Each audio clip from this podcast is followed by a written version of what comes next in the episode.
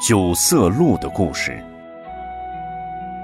从前有一只九色鹿，毛有九种颜色，脚白得像雪，常常在恒河边饮水吃草，和一只乌鸦是好朋友。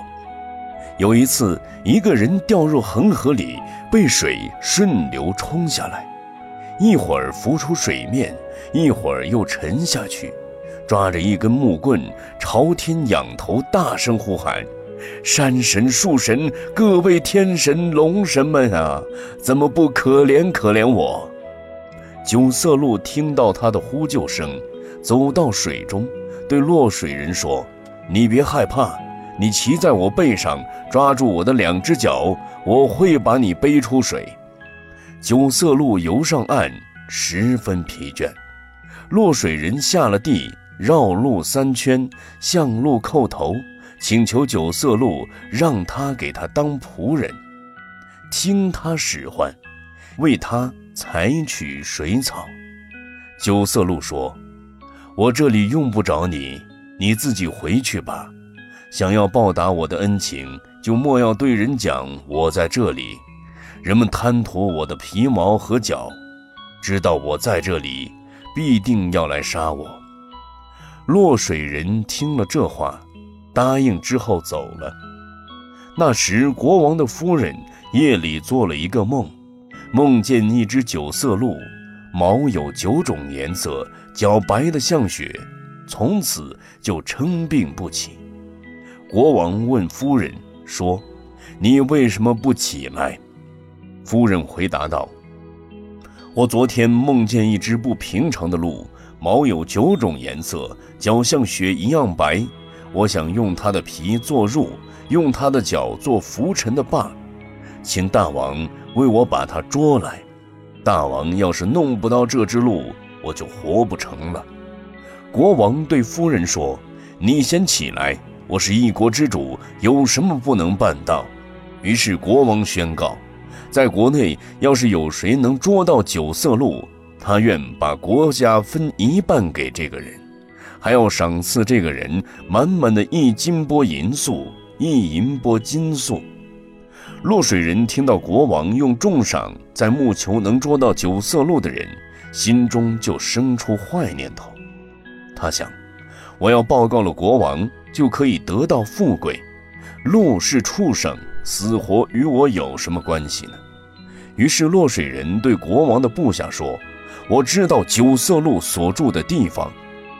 国王的部下把落水人带到国王面前，报告国王说：“这个人知道九色鹿住的地方。”国王一听这话，十分高兴，对落水人说：“你要是捉到九色鹿，我就把国家分一半给你。我这话一定算数。”落水人回答国王说：“我能捉到。”话音一落，他脸上立刻长出癞疮。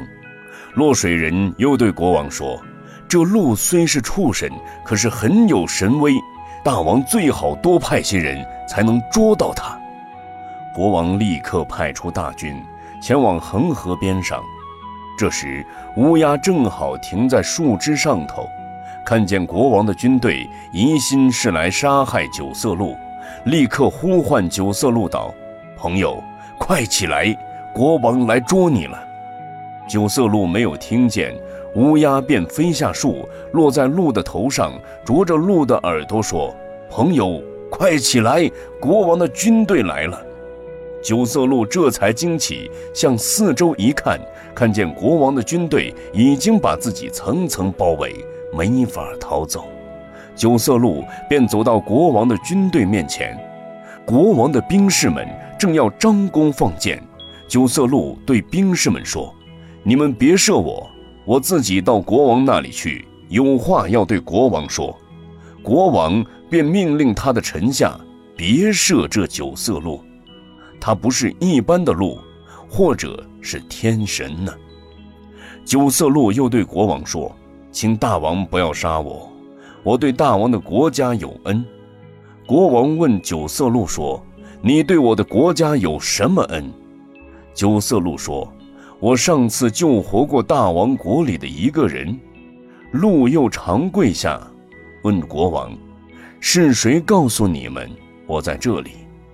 国王指着车旁脸上长满赖疮的人说：“就是他。”九色鹿听国王这样一说，泪水忍不住从眼中流出来，说道：“大王，这人前日掉在深水中，顺流被冲下来。”一会儿浮在水面，一会儿沉下去，抓着一根树木，仰天呼救：“山神、树神、各位天神、龙神们呐，怎么不可怜可怜我？”那时我不顾自己的生命，跳进水中，把这个人从水中背出来。